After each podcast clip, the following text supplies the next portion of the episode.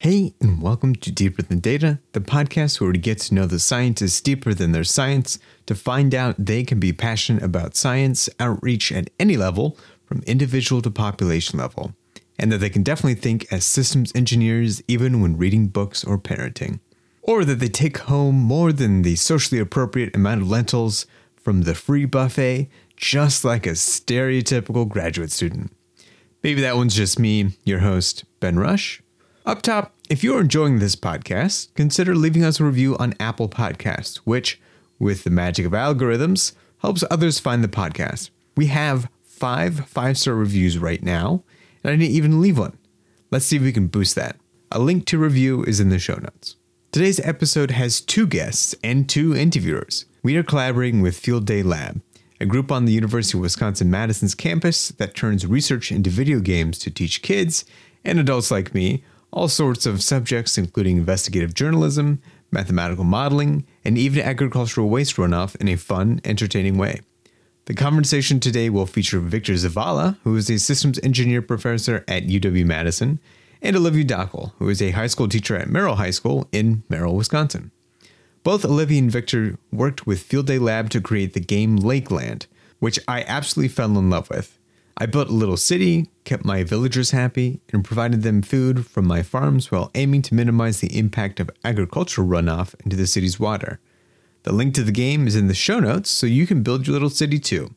The episode today will be a mix of me interviewing Victor in the beginning and end, and Olivia interviewing Victor from a teacher's perspective in the middle. I'm thrilled to bring you the conversation, so let's get to it with Victor Zavala and Olivia Dockel.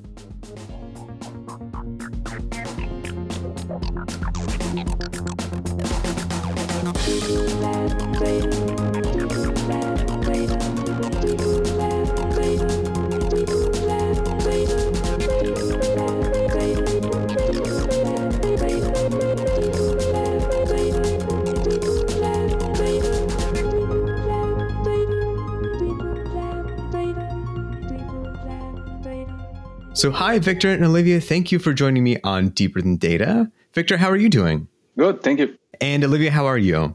I am outstanding. Thanks. Fantastic. Well, I am very excited to have you both here. Uh, this is a little different than the podcast that we've done in the past, um, where we will have a guest interacting with our other guests to ask some questions. Super exciting. Uh, so, for the listeners, Victor will be our main interviewee, and then Olivia will hop on a little bit later. But to introduce both of us, uh, both of our guests. We'll just go around the horn a little bit. So, Olivia, would you mind introducing yourself and also the pronouns you like to use? My name is Olivia Dockel. I use uh, she and her, and I am a computer science, business, and science teacher from Merrill High School in Merrill, Wisconsin. All right. Um, it's going to be hard for me not to ask you questions, but I will try. And then, Victor, could you say your full name and the pronouns that you use, please? Yeah, my name is Victor Zavala, so I go by pronouns he, him. So I'm a faculty member at the University of Wisconsin Madison. Great. And as if you were going to bump into somebody on the street today, what might you look like? So um, I just look like a casual guy. A lot of people confuse me with a grad student, but yeah. yes, nice and young looking. Yeah, I saw that you were, I believe, just a few months ago, uh, promoted to full professor and I could have sworn like you were just two years older than me. Maybe you are. I'm 30. Um, but that's a good sign. That's a good sign. Yeah. Um, and you mentioned that you, you're a professor on UW's campus. So if you're going to talk to your friends and family about your research, what might you say? Yeah, so we work on a research area that is called systems engineering, where the idea is that we're trying to develop techniques to analyze very complex systems. So things that might arise, for example, in supply chains, distribution, logistics, and also sustainability.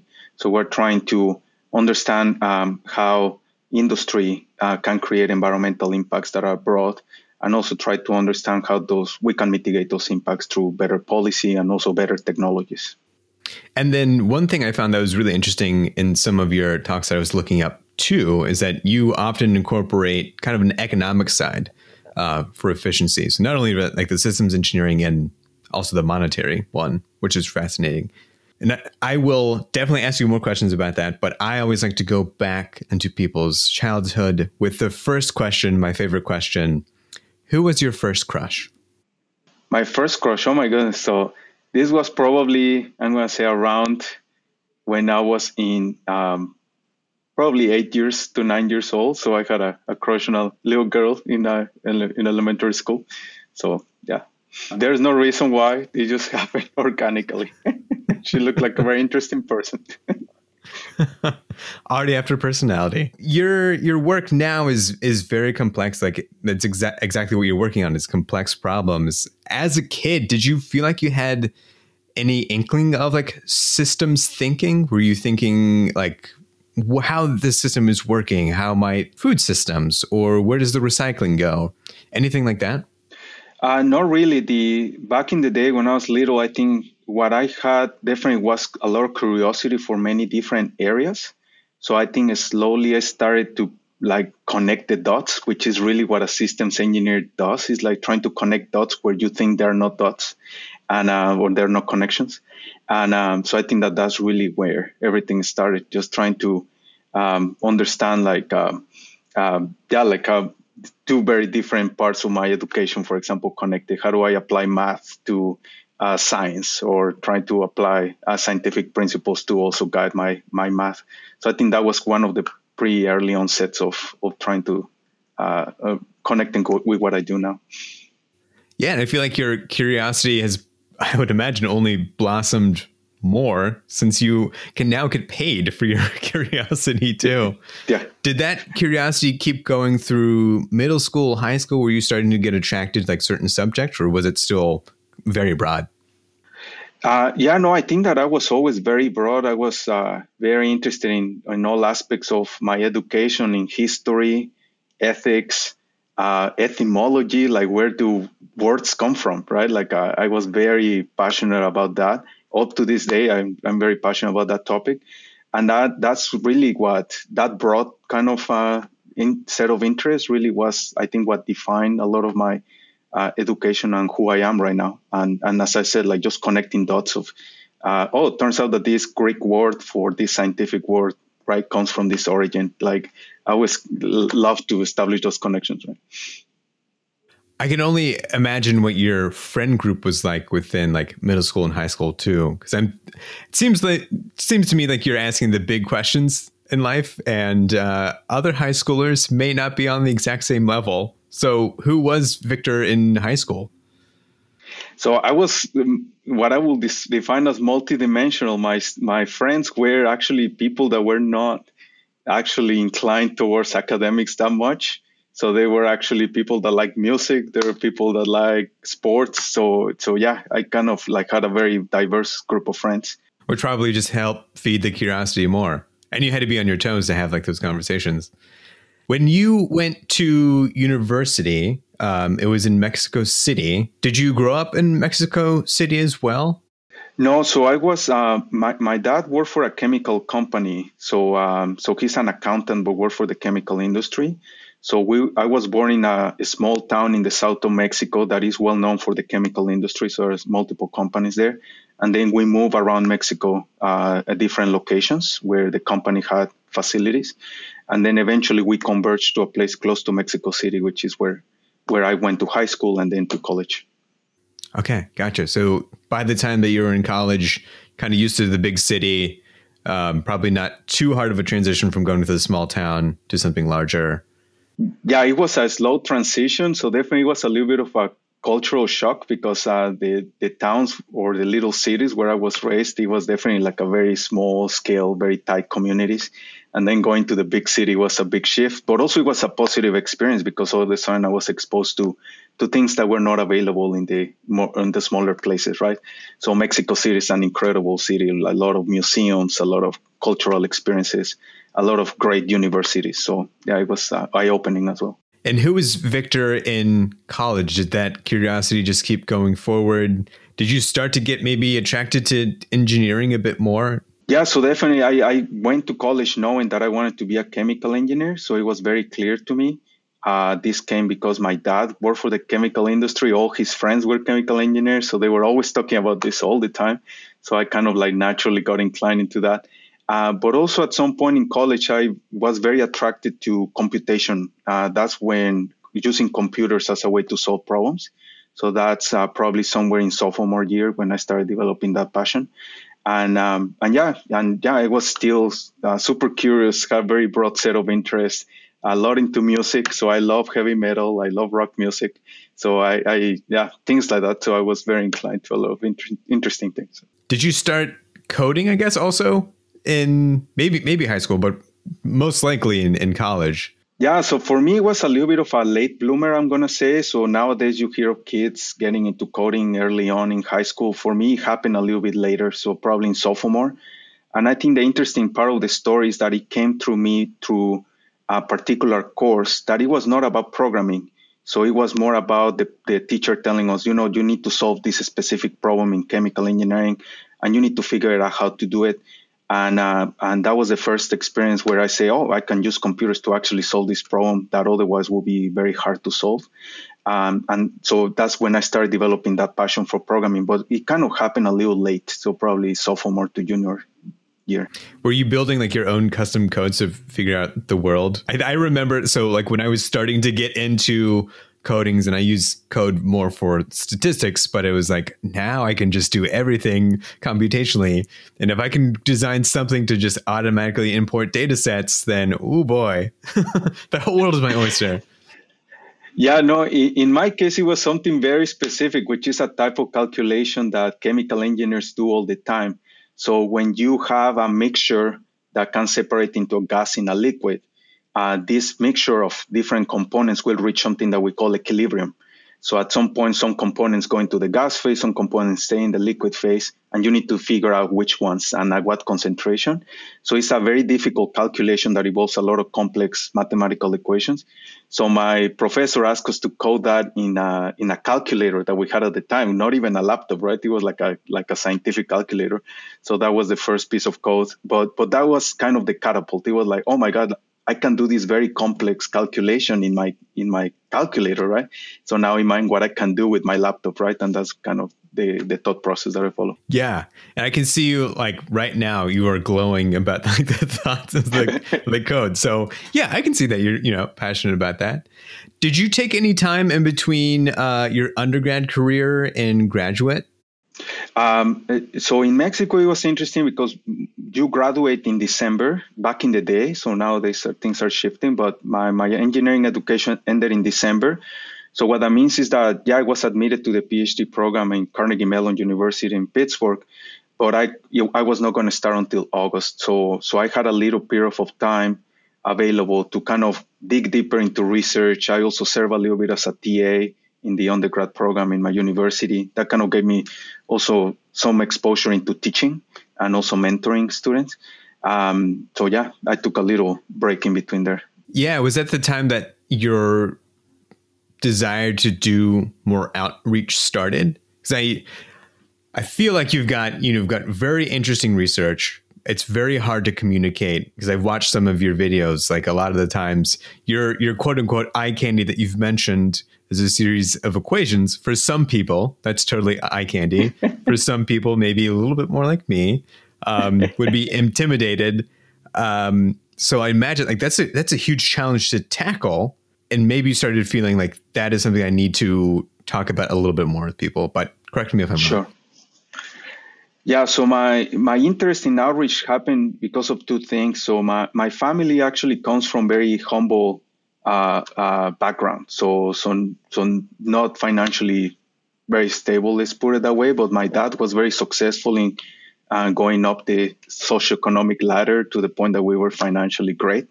Uh, but as a result of that, I always had kind of a passion for helping people jump off that ladder, right? So, and, and helping people come out of those uh, social strata. But um, at the same time, uh, my university is a Jesuit university. So it's one of those uh, schools that is part of this Jesuit college and university network. So think about in the U.S., Loyola University will be a good example. Georgetown, Gonzaga, those are uh, schools that have a Jesuit kind of uh, uh, principles guiding the education. And the Jesuits are all about social justice, and they're all about trying to help communities with any aspect of your education that you have, even if it's chemical engineering or something very technical, mathematics. They try to figure out how to connect with the communities and how to help the to to bring social justice, right? And this is, I think, that it was something that I became very passionate about when I was in undergrad. I feel like that. So not to just like skip over your grad school because I'm sure that's formative for you, but I feel like that philosophy translates really well to the Wisconsin idea of getting the science, whatever knowledge we have, out into the field. Once you started your uh, tenure track position at UW Madison, did you have outreach as one of your core principles that you're going to do with your lab, or was it something that kind of worked out spontaneously? Yeah, so I think the my my passion has always been to try to solve problems of interest to society. So I think that when I came to Wisconsin, I immediately was very attracted to say, well, Wisconsin has a very prominent agricultural industry, so let's try to identify interesting problems that can help the state right? So I'm, I'm always trying to find problems that connect with the community, that, that either local or or a national scale. So I think that that's where my curiosity came. And and you are exactly right. The, the Wisconsin idea is something very ingrained also in the way that, that we do things here. And I think that's also something that attracted me to, to a state university like Wisconsin. That's one of the things that made, has made me want to also stay around here. Um, and I feel like in finding guests for this podcast, it's been relatively easy because I think people realize, yeah, I, it's not great to hoard data or results. Um, it's for everyone in the world. So thanks for being part of that team and solution, Victor. Yeah, thank you. I think you and I might resonate on the curiosity and me using my stats is in a way for epidemiology. So I feel like I can use kind of the same design for studies, uh, the same thought process, analytics to jump from subject to subject. When you were starting your lab and now, I'm curious, how do you parse apart your different projects to keep them all straight as well? Because you're you're in the agriculture, uh, kind of wind energy, renewable energy sectors, um, and others, which I'm blanking on right now. But it's fun, but probably a lot to like wrap your head around. Yeah, so so I can just quickly tell you, yeah, we're working on on sustainability related to plastic recycling, agriculture. We have projects on power grid markets. We have uh, projects on data science and machine learning. So chemical, in, more traditional chemical engineering processes uh, and automation. So I think what the way I'd like to reconcile all of this is that I always tell my students that they're very core, basic mathematical principles. That if you master those, they can be broadly applicable to everything you do. Statistics is a great example. So once you know how to think in terms of statistical terms, then you open a broad set of potential uh, applications, right? That you can think about not only epidemiology but also data science and other types of applications, right? So, um, so yeah, I think that even if we have many different applications, uh, we're always kind of starting from the basic mathematical principles, and the students are training to um, understanding those basic principles. Well, speaking of students' outreach and agriculture, you have been working um, on waste management in agriculture. Um, I watched your talk last night when you're trying to put this into relatable terms that for every gallon of ice cream that someone consumes, there's four gallons of manure produced, which um, made me pause and think. Um, I'm not a huge ice cream fan, but I'm sure you know all the cheese that I'm eating is also producing lots of manure as well. Um, and I think not only is this an interesting topic, but you have partnered with Field Day Lab to turn this into a video game. So I'm curious to start this conversation, and then we'll uh, invite Olivia back in. What made you want to do a video game for your outreach? Yeah, so I think uh, I, I uh, through my original list, I, I've always been trying to find interesting ways to reach out and to do outreach. And at some point, uh, someone recommended that I chat with the uh, Field Day Lab uh, to look into how they use video games to do outreach. And I immediately struck me as a very effective way or, and also very synergistic with the way that I do computation and systems, because at the end of the day, many of the models that we develop could be translatable directly into a video game, right? So the, the, there's some hidden mathematics and physics behind the video games that are not, that could be naturally plugged in. So it it struck me like a very effective way of reaching out to broad set of people, but also very synergistic with the type of research that I do. Right. And so the video game that was produced in conjunction with you, I think, in Teachers and Field Day Lab is a game called Lakeland, where it's similar to, I feel like, a tycoon or Sims game where you're managing a city. You're trying to bring people in. They are happy playing in the water, but they need to eat and have an economy to build more houses. And to do so, they need to sell corn and sometimes milk if you choose to go that route, which also makes waste because you have to make sure the corn is okay that can produce food and also having the dairies can produce extra manure i think both you and i as you were chatting in the very beginning before recording got sucked into this um, and playing a lot more hours than we probably needed to but i think that's that's one of the amazing tools about this um, as video games for outreach. And like you're saying there's hidden mathematics. I'm getting to understand the system without having to look at those equations that might be intimidating. So then olivia i'm going to hand this over to you. And I'm curious like how your students, if they've played this game, might be interacting with it and also allow you to ask any questions that you might have for Victor. Well, I was with uh, the initial cohort of teachers that were uh, in the development or the design uh, of Victor's game with Field Lab. Um, so I was able to bring it into my computer science classes so that students who have a very limited understanding of game design and programming could understand more complex systems, like how uh, various intera- uh, sorry iterations occur and why um, there's a growth or, or change in games. So, um, Victor, do you remember all the way back to the first uh, rendition they had uh, and how pixelated the characters were and the little swimmer? um, eventually, the, there's a, my, my students still uh, are very excited when they see the little swimmer with a little floaty around them. Um, that's probably one of the favorite parts of the games, but that wasn't there in the beginning. So um, they were there all along to see these different iterations, um, and they learned the game design and the mechanics behind it are much more complex. Um, I use it with my biology students because we were using some very outdated modeling techniques for understanding runoff. Um, and being in winter in northern Wisconsin, it was very difficult for them to conceptualize this big picture of how, uh, and again, Victor, you get this out of your head, um, of how agriculture, of how business, of how water quality affect even uh, the local economy, where we're a tourist economy where we live. Um, using that simulation, they're able to understand the big picture. So for, for once, rather than just looking at a textbook and looking at some data, they were, uh, or a worksheet, they were able to play around with the variables and produce different outcomes. Um, very powerful. And when you look at our NGSS standards for uh, science, we are really striving for students to understand how modeling occurs and we just don't get that at that sophomore or at the freshman level. So it was a fantastic tool to use. So I would also imagine when you're having the first conversation between teachers, field day lab, you, Victor, there's a difference in expertise between all of you and also who for your audience is. Um, students might just be learning about modeling or agricultural waste for the first time. Teachers might have some idea of it, but not at the complex level that you have, Victor, in the actual modeling. So how did that conversation start?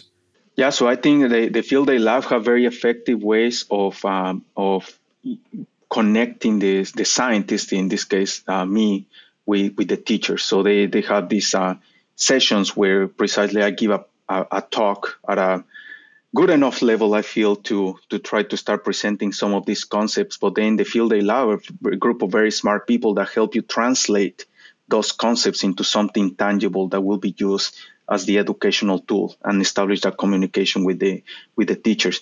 So I think that they serve as a good middle ground to try to establish the, those connections, and they have been very effective at doing it. Yeah, and how Olivia, how is your perspective on that whole game building? Working with Field Day has absolutely been amazing. They, as Victor said, they have um, a really solid model of efficient communication between teachers and uh, programmers and data scientists and designers. Uh, I was so impressed with how well organized and how well this model works. Um, and when you get teachers together in a room, we come up with all of the crazy ideas um, that necessarily don't meet uh, program requirements of how to keep kids engaged. And we're always really worried about time and how does this fit within learning objectives uh, and standards. And Field Day does, again, a wonderful job of saying it'll be okay. We'll keep those in mind. We'll circle back around a few different meetings from now and we'll make sure that all of the standards or all of the needs of your students are met. again, this is our overall picture, this is our overall goal, and we'll get there. Fantastic people to work with. And I've, I think I've gone through the entire library of their games at this point, and which was fun to do uh, for work, just playing video games. So not only are they like teaching actual good concepts um, that are lined with core curriculum, they're enjoyable games to play. Like I mentioned, like I played too much on these games as an adult. Um, so that's a good sign. Right, and even after years after I introduced this game in my classroom, I still have students play it um, for fun. And I'll see them playing it in my class, and they'll say, "Hey, whatever happened to that game that we played in bio?" Um, and they'll break it out and they'll show their students. And if you have a student show another student, Victor, you have complete success. So congratulations on that. They love it. I'm very happy to hear. Thank you. who would you like to personally give a shout out to for an educator who inspired you and your passion for computer science? Yeah, so I think uh, in in my case, it was my undergrad instructor that that was the one that gave us that assignment uh, to do programming. So I think the the key message there is that, from my perspective, is that sometimes kids will get into programming not necessarily for the sake of programming, but it's more with the end goal in mind. And that's what happened with me. Sometimes we think that the student will take a programming course and all of a sudden develop that passion out of that programming course. In my case, it did not happen that way. It was more that there's this very specific application that it was a, a kind of meet the end, right? The end goal. So I think that, that that was kind of the shout out to my undergrad instructor that, that got me into this. And as you had the opportunity to look at the behind the scenes data for Lakeland, what surprised you about how students were using it or what data did you see that um, maybe wasn't expected on student usage or teacher usage? Yeah, it, it, that, that's a great question. I think in, in systems engineering, in the way that we solve these problems, we have well established techniques for how do we solve these types of problems.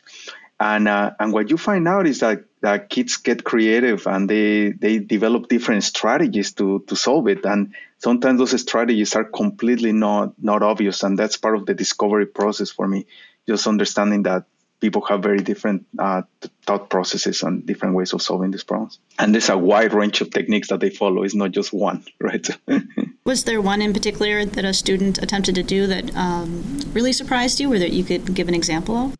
Yeah. So, for example, the I think the typical thing is is the what I what I call the the risk averse against the risk taker. So you see the typically kids, right, that are trying to make money quickly, right, and then they back off, right, as a response of the of the risk uh, the risk taking. Some of them are more careful, right? They take a more staggered approach, and that's exactly the type of uh, way that we solve problems in real life and the way that we invest, even, right. So I think that yeah, so that's that's kind of the the, the strategy that I always struck me right away. You can detect the personalities right away. Yeah, I wish she could have seen it from our classroom side because um, I, I got to see those personalities, and there's always the one kid that tries to kill everybody off right away. Um, and there's the other student that tries to make as much money as possible and find uh, a hack to get through uh, to be the winner.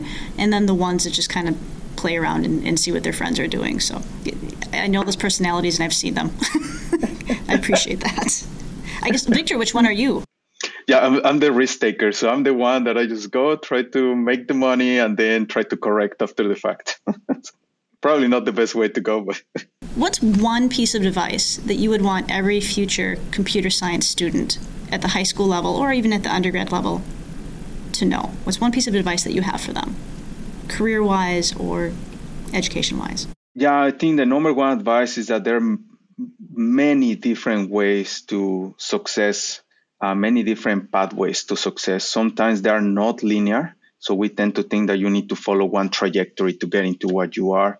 It absolutely is not like that. So it's it's sometimes random, sometimes through circles, right? So there's uh, interesting ways of, of, of achieving success. So there's no unique way of, of getting where you want to be. And specifically related to computer science, there's no unique way of doing computer science we tend to think that the computer scientist is the prototypical guy that is just coding, right? Uh, it's not necessarily the case. So we have a lot of people that are in the industry or they are in the EPA or they are in uh, just general federal government that are using programming as a way to solve societal problems, right? And and and you might not think that they're computer scientists, but they but they are, right? And uh, so yeah, I think that there are many different ways in how computing manifests um, in, in, the, in the real world. I'm also very um, interested in promoting more diversity in computing.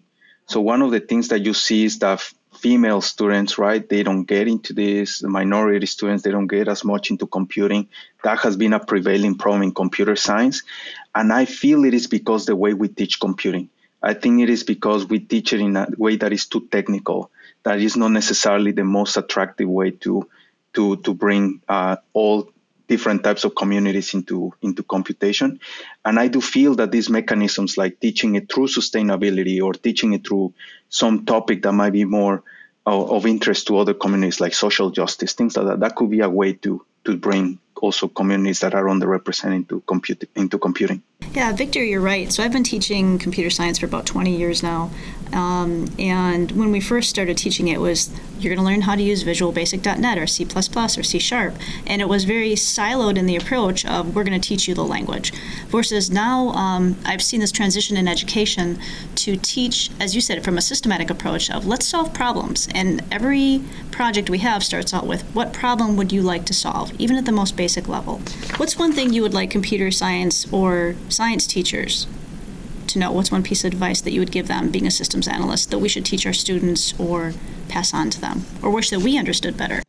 Yeah, I would say that the systems thinking for sure. I feel that at least in my back in the day when I was a high school student, I feel that the the curriculum was a little fragmented. Like you will learn this and that, uh, different different topics, but it was hard to see how they actually connect.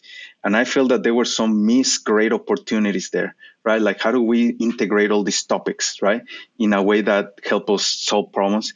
So I would say that uh, systems thinking is something that we should keep pursuing because the problems that we're facing in society right now require that systems thinking, right? So we need to understand how a pandemic is going to affect the supply chains. We need to understand how a particular federal policy could affect the pandemic. All these all these types of dimensions, right? It's important for students to start appreciating how everything connects and, and just develop that way of connecting the dots, right? And that's where I feel Lakeland was such a powerful game. Um, and as a teacher who teaches uh, multiple disciplines. It was the first simulation, the first game that I could use in my business classroom to help students understand natural resource use and sustainable thinking, uh, and have it in my science classroom so that students understood the processes behind, again, uh, nutrification. Like, and at the same time for computer science, this was the trifecta. This was the perfect game that I could ever introduce in my classroom that I could hit all of my classes at once. So again, thank you. It was it's absolutely an amazing creation. Yeah, thank you, Olivia. That means a lot to me. Thanks.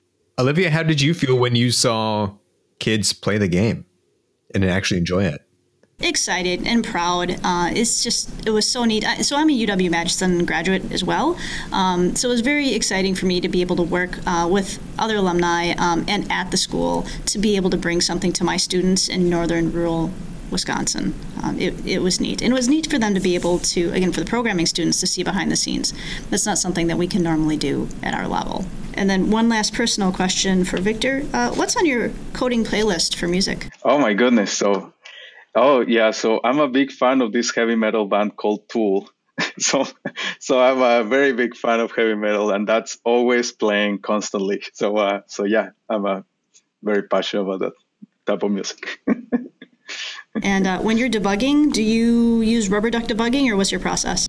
Oh, debugging. So that that's great. So I think it's part of the systems thinking that I like to think about my code as an interconnection of many different pieces. And I try to understand those interconnections and I isolate effects, right? So, so that I can pinpoint and zoom in into where the problem might be. So I use uh, that type of thinking in, in debugging.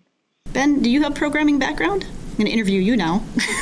sure. Um, yeah. Why yeah. Not? I I took a a programming for SAS class back in maybe 2014, I think, and just naturally started to really enjoy it. You know, I haven't expanded much beyond programming languages in stats packages.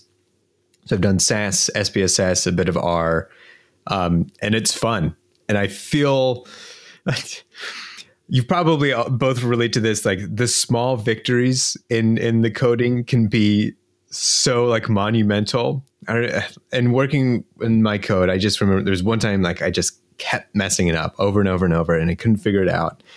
And I was working in my lab at the time. We had a service person fixing like one of our X-ray machines in the lab, and I figured it out. So I threw my arms up in the air and it was victorious. And he walked in and he just mirrored it and he's like, "You, oh, you must have done something really big." It's like I just found like the wrong semicolon, but you know, after an hour and a half, uh, that felt great.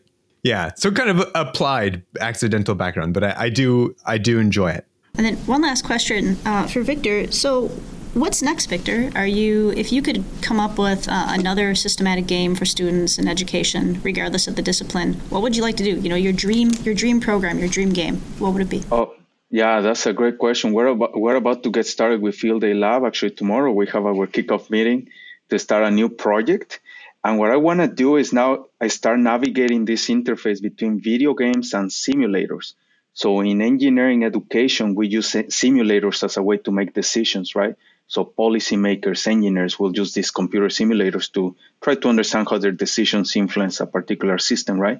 But sometimes I feel that those simulators are very technical, not too exciting, and at some point it becomes very monotonous type of work, right? So what I'm trying to do is try to learn from Field Day Lab, like how do they think about uh, putting a little bit more excitement, try to make these simulators feel like a video game, and trying to come up with something that potentially feels more like a flight simulator, right? So it's like you think about I'm I'm simulating flight, but at the same time I'm learning how to drive, how to like uh, fly a plane, right? So I think that we want to do something similar that potentially policymakers can use, high high school students can use, and engineers can use to make decisions, and it will be centered still around the dairy industry, like how.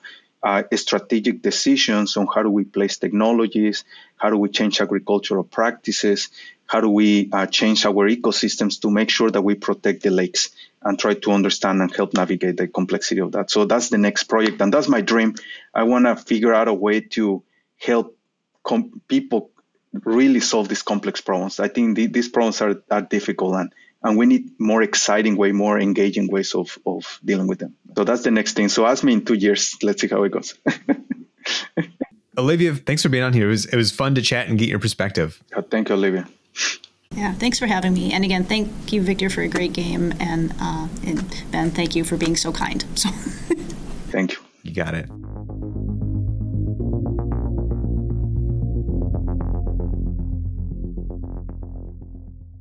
All right, Victor, me and you. So earlier in the interview, you mentioned COVID and supply chain issues I think you in your past when I was looking at your your CV resume, I did see that you've done some supply chain analysis and systems engineering. Are you like chomping at the bit right now to dive into it? Um, or is there some like tug and pull to resist diving in, or maybe you're doing some right now?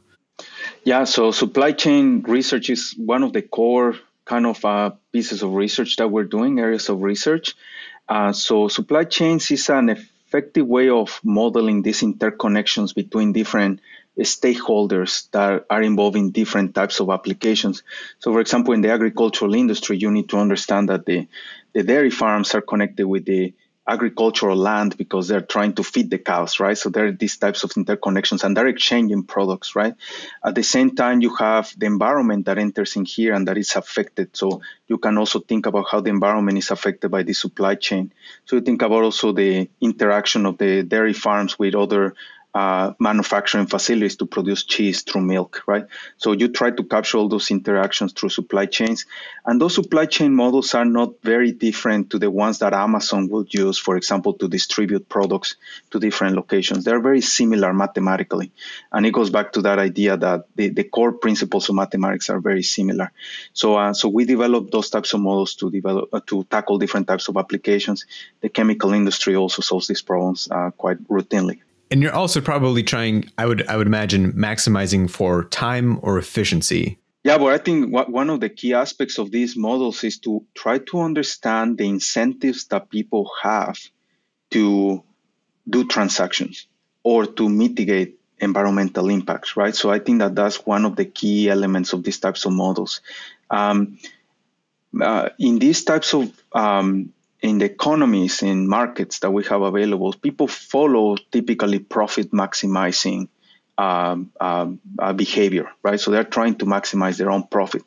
But they have realized that from time to time, it helps them to coordinate. And coordination is a key concept that we typically don't think about in, in markets and in economics, but actually that's how the electricity power grid operates. So in the power grid, we actually cooperate between consumers and, and suppliers to make sure that we're not doing crazy stuff and, and that we will destabilize the grid, right? So we want to have some sort of synergy. So there's a coordination agent that is actually driving those transactions. So it's someone like kind of just are overseeing that everything is moving accordingly. So unfortunately, not in all industrial systems we have that coordination. And one of the things that we're advocating is that unless we bring some level of coordination into these industrial systems, uh, we're going to keep having sustainability problems. We're going to still having environmental impacts problems. And that's precisely what is happening with the dairy industry, that we don't have good mechanisms to understand how decisions that are made in a certain industrial sector can affect the environment and how the government can intervene to, to uh, mitigate some of those impacts. Hmm. I would also imagine there's probably some maybe like theories of efficiency or time usage. I was listening to um, the indicator from NPR last night, and they were discussing the just-in-time efficiency model that's used a lot in um, automobiles and I think in other um, manufacturing at this point, which you might you could model for that efficiency, but I would also imagine you have to change your models depending on inputs and outputs and like all models, they're flawed in some sort of way. Yeah, is there like a, a core of like we're going for this amount of efficiency for like the right model?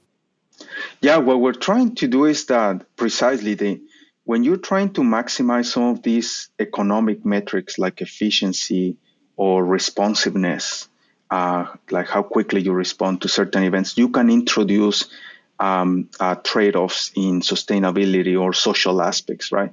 So one good example of that is if you try to maximize e- economics, sometimes you will get solutions in industry, for example, that tend to centralize facilities into big, big facilities. And that's what has happened with the dairy industry.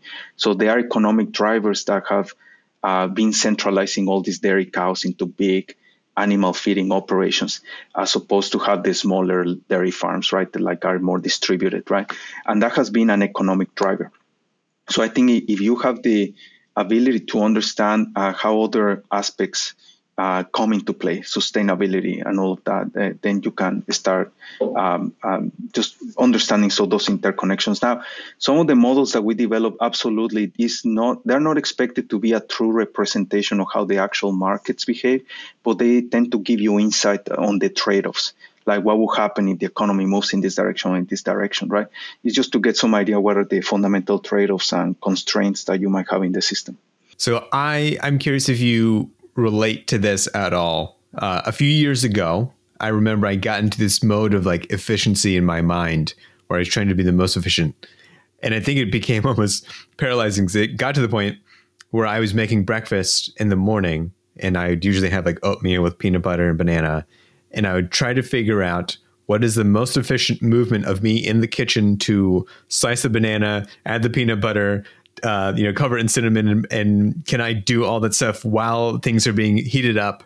Um, so I'm curious, like your your thought process is studying all these systems. Like, how how has it affected your life at all? Your your thinking and your journey throughout life. Yeah, so that's fascinating. You mentioned that because I do exactly the same. I always I operate I operate my life as an optimization problem. So I'm always trying to figure out what's the best way to either minimize time or maximize the amount of things that I can do in a certain amount of time. That is something in systems engineering is called a scheduling problem. So we, we have very well established models on how do you optimize the scheduling of different tasks in parallel or in series to try to maximize throughput, right? Like how many activities you can get done or to minimize time, right? So, um, so turns out that humans naturally do that in their heads, right? And sometimes we don't, we have very effective ways of doing it and probably through your intuition right? You're already solving those problems in your head but we don't even know right?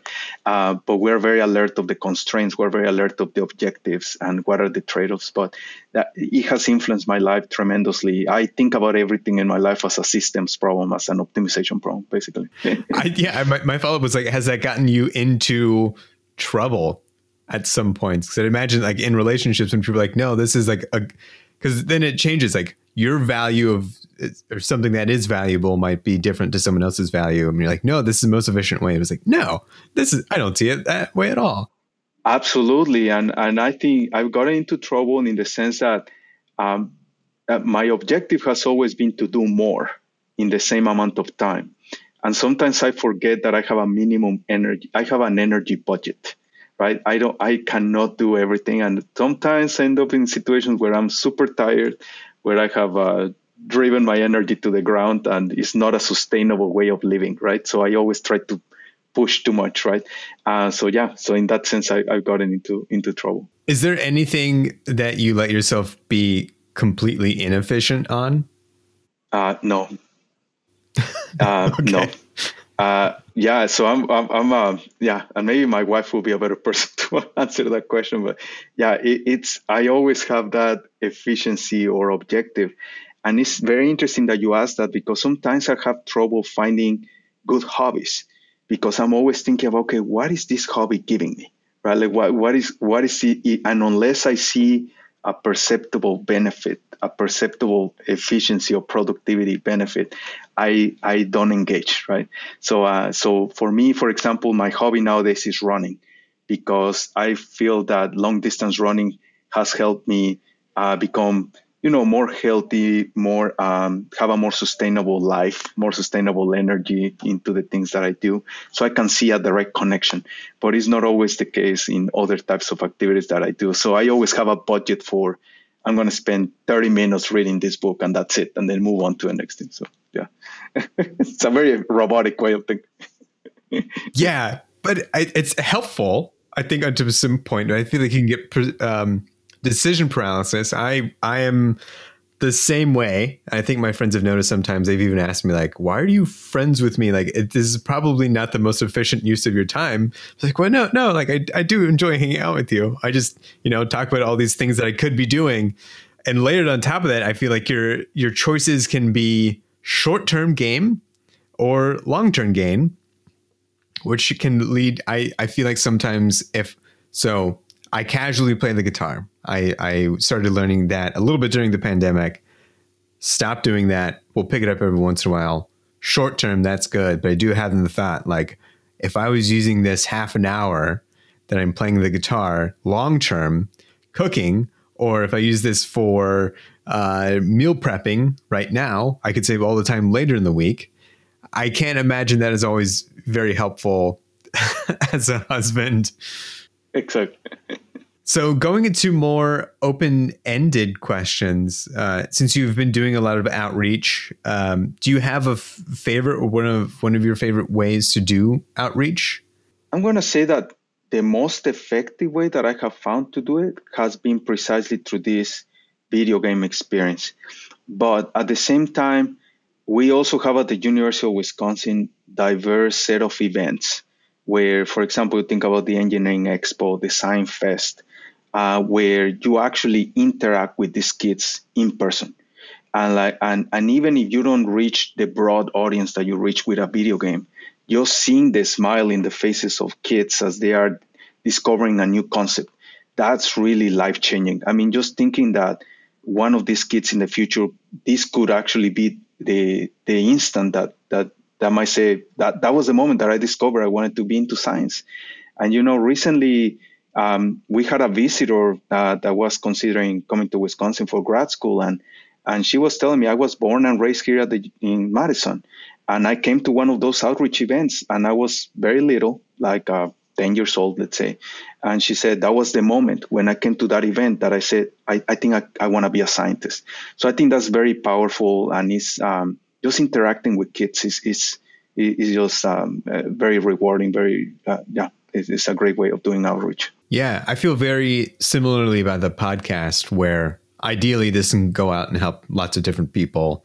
Um, you know, one of the goals is to just show that everyone is struggling, and our intended audience at this point really is graduate students to show like everyone is struggling together, and the people who look like they're doing perfectly have their own battles too. Um, but I've had friends who are also grad students come up to me and say like, "You're, you know, the the podcast got me through the week." which is just so invigorating and something that I hold on to. Yeah, it, it's it's worth a lot. And another thing that we do with the podcast is try to feature all different sorts of scientists from all different backgrounds that we can. Do you also have that those um, I'm not sure if you got like diversity, equity, inclusion, justice initiatives within your research and lab as well.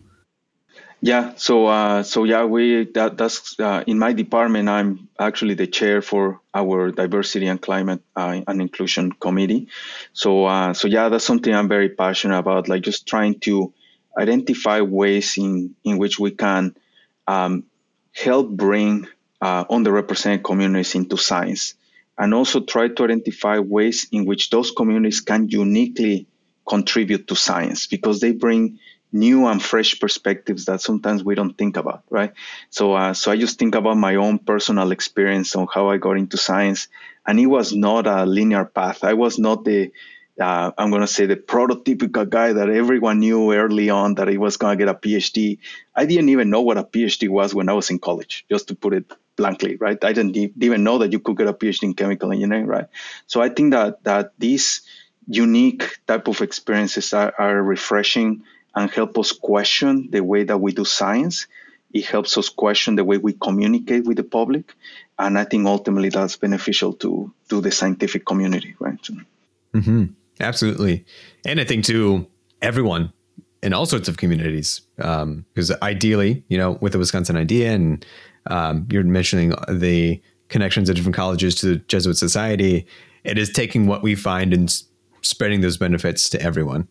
Um, and that often means incorporating a lot of different perspectives that may not be right now in sciences. What is something that you're looking forward to?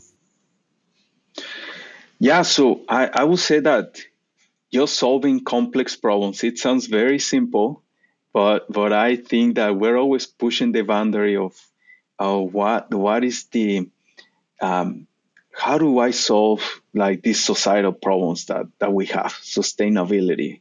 Uh, that's for me a big thing that we need to figure out how to do it. How do we properly communicate with the government? How do we bring this all these communities together? Industry, policy, like all these different stakeholders that we think that they're not connected, but they are, right? So how do we bring them together into a common framework that they can understand how their decisions impact each other's uh, lives? I think for me, that's really what I'm looking forward. Just like keep pushing those boundaries, and, and also I'm, you know, in the back of my mind is always that trying to find these underlying principles of how everything connects. So the world is fully interconnected. I mean, and, and we're constantly discovering these interconnections, and that's part of the excitement of science, just finding connections where you don't think there might be, and that has it's always the, constantly the the, the a source of uh, of uh, uh, of excitement. For example, when I came to Wisconsin, I had no idea we'll be working in cow manure, right? And I, when you, the first thing that you hear about cow manure is like, wow, on earth would someone be working on this, right? It's like, well, it's a very important sustainability problem. And we have been able to identify some really interesting mathematical questions that come motivated by this problem, right? So I think that, that those are the types of things that I'm always looking forward to finding new interesting applications to, to kind of develop new math and new computational techniques. Yeah, you yeah, not everyone would think if I solve a manure problem, that's also going to help the world's oceans and communities that depend on the oceans. With some of your research, either with you know tackling a manure problem or tackling um, the electrical grid and how renewable energy could be implemented in that, do you feel like that is your contribution to mitigating climate change? Yes. So I think the, the, the way that I'm trying to tackle this problem is trying to identify new and fresh ways to enable communication. Um, I feel that some of the words that we use to communicate environmental impacts are not necessarily the best ones. So uh, you think about things like greenhouse gas emissions. So we keep talking about that, but I feel the general public cannot relate to that, right? So maybe me as a chemical engineer can relate to it, but but people that are in other types of communities might not reflect to that. But for example, water quality is something that people care about, right? And that is very tangible to them. And when they see an algae bloom, they will connect. So I think that I'm trying to find opportunities where people can see these uh, impacts more easily and that, and that ultimately we can communicate this with the big decision makers, which is the policymakers and also industry, right? So I think for me, it's just trying to uh, facilitate that communication. Really, what I'm trying to do with with my research, and, yeah. and implicitly and, trying to address climate change and other environmental problems we have. Yeah, and it seems like you are at a wonderful point in your life where work is a bit of play. Of course, you still have to do things that aren't fun, like administrative work, um, unless you really enjoy it. But um, I don't. Yeah. okay. Yeah, I'm I'm happy for you that that is the point. Um, so we're gonna go on to our improvised game. And I was trying to rack my brain of how to do an improvised game that was also incorporating some sort of systems thinking and inputs and outputting uh, together. I think I've come across it. It could be disastrous, but I think it's going to be good. But before I tell you exactly what we're going to be doing, um, I need three suggestions from you. The first being a verb ending in ing. Um, coding. Coding. All right. Then uh, snack food you enjoy. Oh my God, my wife is going to kill me. So let's see. Snack food that I enjoy. Let's uh, call it um, Doritos. Doritos. Okay. All right. And one of your favorite animals? Uh, donkey. I don't know why, but it is. they are amazing creatures. They can do a lot um, on very little. Underappreciated. Okay, so here's here's my thought for this game. We are at a systems engineering conference and we're both sitting on a panel answering questions from the audience. The questions from the audience are based on your suggestions. So it's going to be a made up audience for us. We're going to answer the questions and then influence the next person's statement. So we'll alternate, but how I end my statement will influence how you answer the question or respond. And one will be code for yes, and two will be code for no. For example, how do you make oatmeal in the morning? Everything goes back to oatmeal for me. I could say, I like to pour half of a cup of oatmeal into a bowl and mix it with peanut butter two. And then your response, you have to say no and then go into something. So there could be no, that's not the right way to make oatmeal. You should be doing. For the first question, I can start. And so I'll answer the question and then give you a number at the end of the phrase. We'll just wrap up a question when I when we both feel like we've said enough. Our first question, based on your suggestion, this is from the audience to the panel. I can go first. What's one thing I can do to reduce animals from coding methane? Recently, deer have been using computers to code for methane, and it's been a huge issue because since then, they have spontaneously made more methane and increased the global amount by 10%. And I'll say one. So you respond yes. Yes. And I have also and I also know that uh, donkeys are very good at uh, coding methane and generating a good amount of it that it goes leak into the atmosphere too. No, I've I've heard that donkeys are pretty good coders, but I don't know if they're the best coders. I've been more concerned about mules, which take the uh, vigorousness of donkeys and the stamina of horses because they can stay up all night. And they've really, although it's been minimal methane input right now, they're on a course with exponential growth to increase methane by 2025 by 40%. Two. No, but think about ice cream and how you can produce over four gallons of manure per gallon of ice cream from dairy cows right? So just think about the huge amount of methane that comes out of that manure. One. Yes, that's what we should be thinking about. The amount of manure uh, that is equivalent to ice cream, and we're we're in a massive dairy state, so we really need to make sure that we're accounting for methane from real manure and not animals coding. Um, I'm pretty sure we can just design a button to make sure animals can't log in or start a computer. All right. Our second question from the audience is How will increased consumption of Doritos affect nutrient runoff in the future? Well, you need to think about how Doritos are made out of uh, corn. And to grow corn, you're going to need manure because manure is used as fertilizer. And that fertilizer uh, will is the one that contains phosphorus that goes into the lakes and eventually drives eutrophication of the lakes and algae blooms. So that's a big problem uh, that we have. One. Yes, and it's it's something that we often don't think about when we're snacking. That a lot of snacks beyond just Doritos are also mostly made of corn. And so if we can successfully mitigate the application of manure, maybe from the runoff to our snacks, uh, by eating these snacks will actually help save the world. Two. Yes, but it's not only that. So you also have to think about other products that are even more important, like cheese, right? So we have cheese, we have many different types of cheese. In Wisconsin, 90% of our milk turns out is, is used for producing uh, cheese. So we also need to, in addition to reducing snacks, we also need to re- cut down our cheese consumption, maybe one. Yes, and I have this. I have an issue um, when we're really talking about nutrient runoff, and we're talking about cheese. Me personally, and I have to eat more snacks like Doritos that may con- cheese contain cheese on there. Um, I'm going to have some of my own personal runoff problems um, that could affect a lot more other people too in the future. Uh, one. Uh, yes, and there's uh, definitely a lot of opportunities for us to contribute to reduce this. Um, so when we're snacking sometimes, right, like we also like to make some of these snacks with milk. Uh, we like to mix it with other interesting dairy products like yogurt. So maybe you're not a big fan of Doritos with yogurt, but that's another one that maybe we can tackle. Uh, two.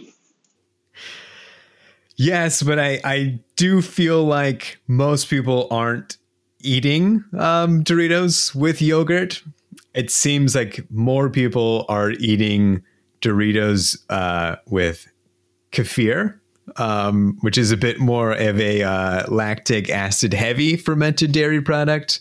Um, and I, I, think I have a new invention coming down the line that will help all the runoff where I'm going to actually just uh, take the Doritos, add them to the kefir, and let them ferment together, um, which will minimize uh, packaging and fuel costs um, and I think runs from farms to processing plants as well. Okay, and then we can go on to our third and final question. Could donkeys running on treadmills be a source of renewable energy? So I, when I think of donkeys, I think of many different things. Um, you know, they're really friendly. The times that I've worked with donkeys, I, I knew one named Pedro who loved mints, and I love to feed him mints. But he is an animal and not a plant. So he needs a bit more energy going into things, um, even with mints. So I'm I'm not completely optimistic that donkeys will be able to power the world on treadmills. One. Um, yes, um, donkeys are probably not going to power the world uh, just by using the treadmills.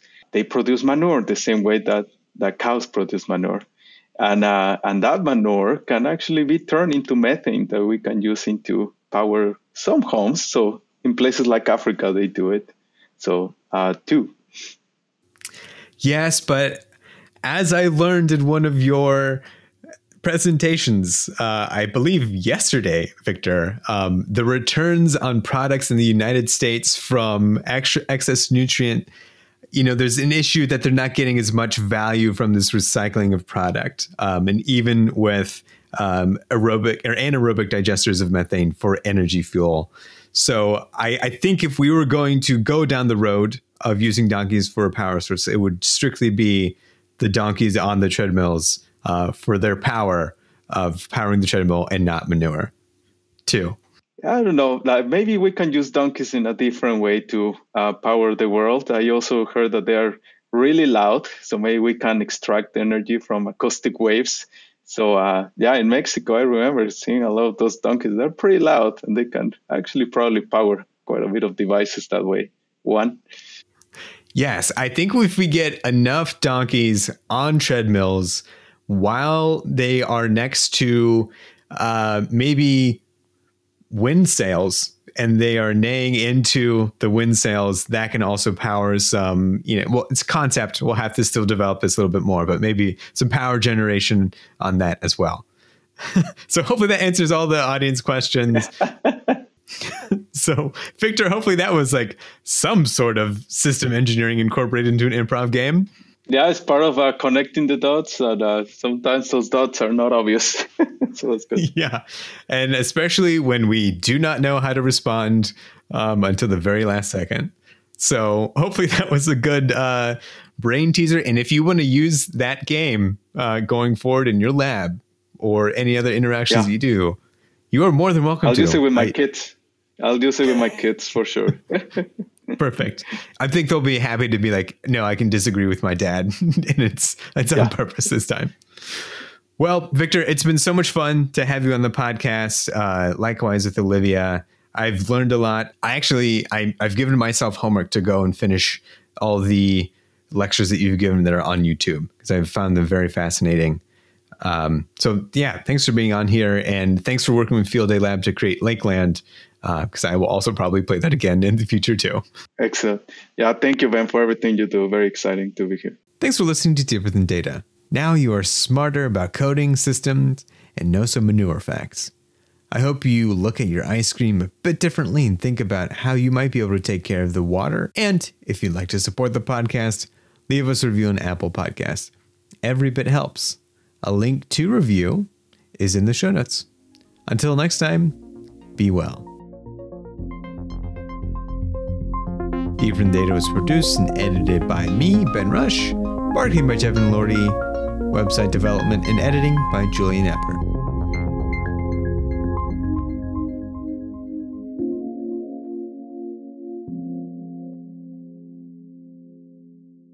Dreary, dreary little December in Wisconsin. It's so cold, I don't want to leave the house.